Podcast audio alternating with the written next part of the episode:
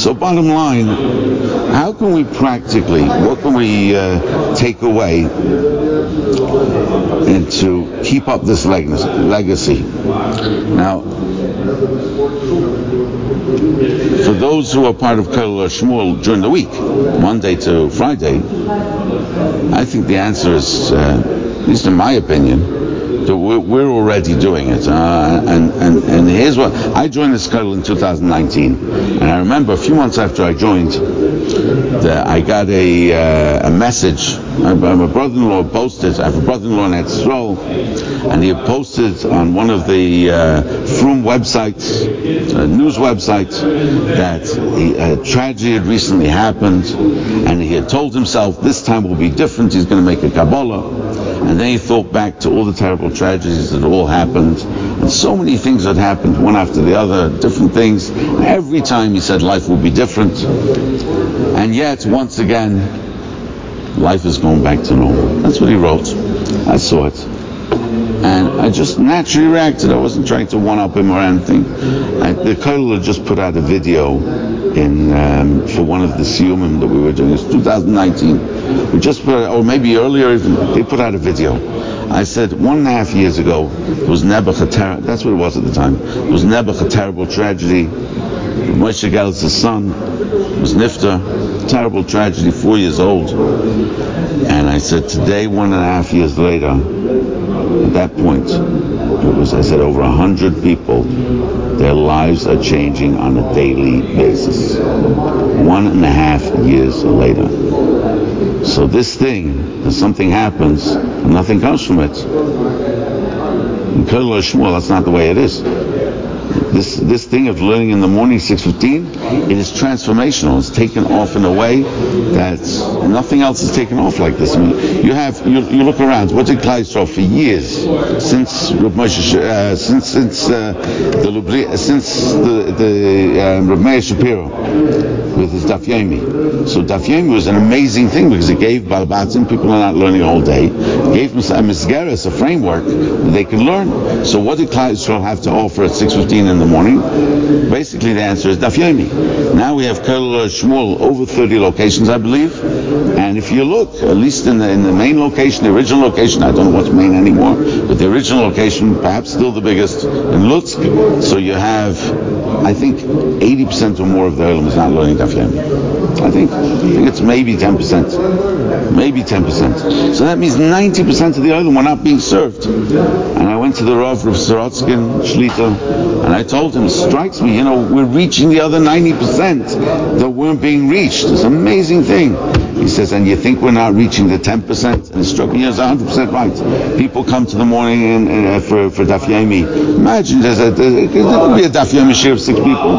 And imagine three didn't show up. And what do you feel? You feel like you're a loser. You're up in the morning and you come to a packed Beis Medrash it's knocking away.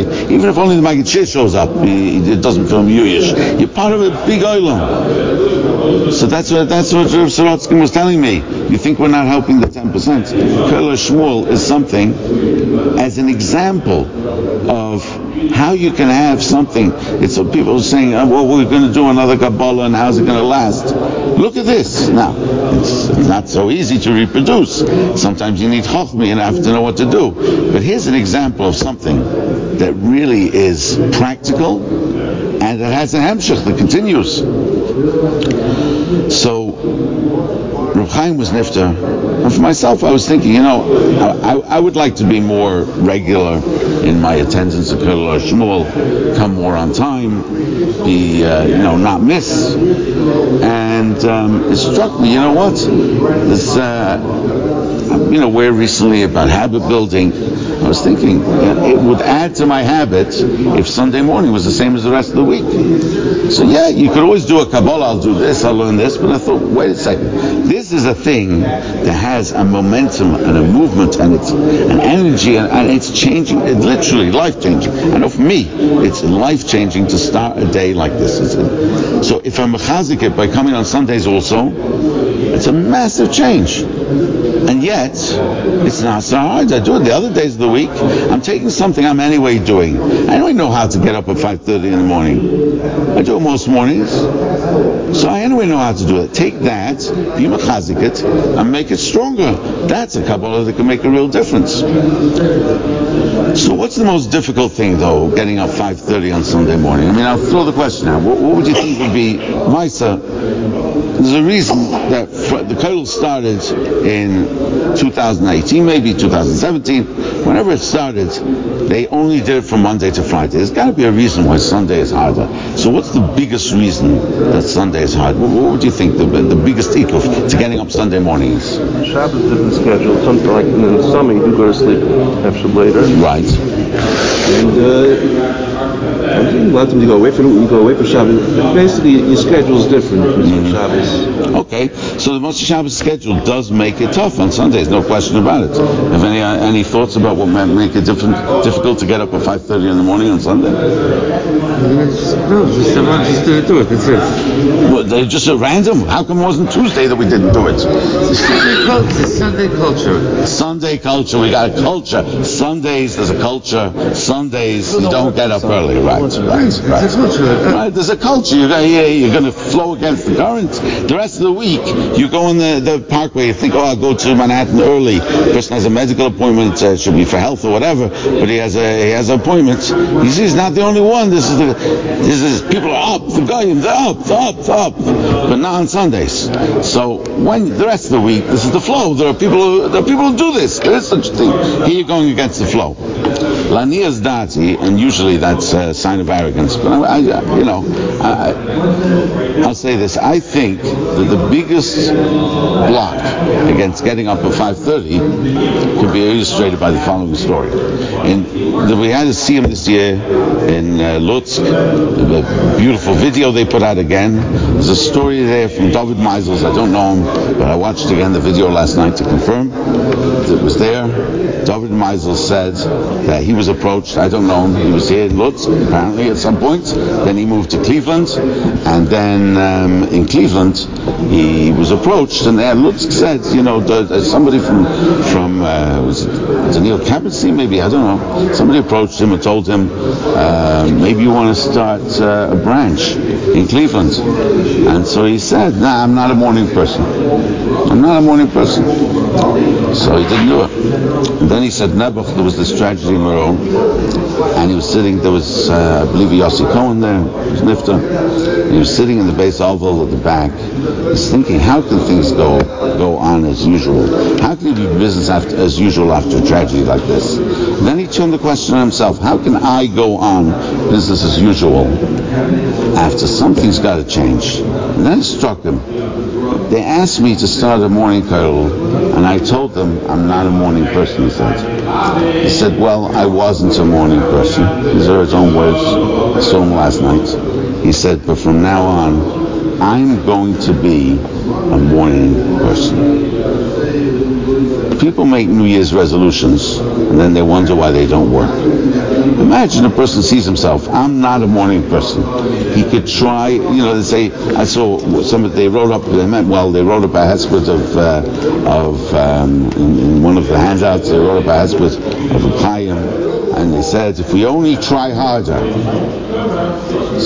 well known in business, try harder doesn't get this, try smarter. We often try harder and it doesn't work.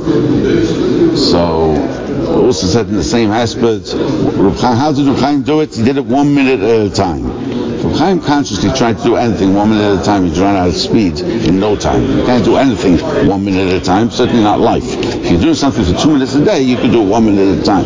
Break it up in two. Most people's lives are changed by making a change of one minute at the beginning of the day, another minute at some other point in the day. Five minutes in your day could change your life, but not five one after the other, and certainly not minute after minute. So it's not one minute at a time. Might have sounded nice to write in an article, but we're talking about practical. You're not giving anybody any advice. There's nothing to walk away with. Well, I'm going to try harder one minute at a time. I'll run out of steam before I know it, and I don't even know what I'm supposed to be trying. It doesn't make sense. But we, you know, unfortunately, we're so used to platitudes and, and superficial that it's, it's, I'm not knocking anything. It's, I was the same. It's just I haven't focused. Just I'm desperate. I'm, I'm not uh, 22 anymore getting a little older. I, I, I want to have something that works. So I, you know, it's like a businessman. He goes into business at the beginning. He's got funding. He's got this. He's got that. After a while, the funding runs out. Now he's got to get serious. So in life also, sometimes people are younger. You have all sorts of ideas, and why not?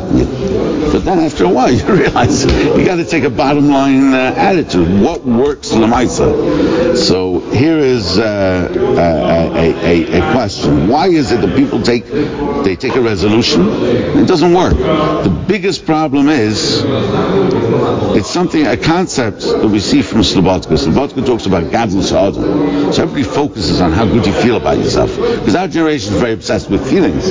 Feelings matter, but right, feelings. I got to feel good. Gadlus adam is the most times we limit ourselves because we look at ourselves. That's not me. The biggest ego of a person is his own self-image because a person is always being mitaritz himself. He's always explaining why he's the way he is, and, I, and what is the way he is, the way he behaves. So he's got it's a loop. It's a feedback loop. He's got his behavior, he's got his self-image, and they match, and it's a vicious cycle. How do you break it? So he starts, let's say he says, "I'm not a morning person, but I'll try and get up early." It won't last. It can't be. He's not a morning person. But if like if like David Meisels, person says, you know what, I'm going to be a morning person.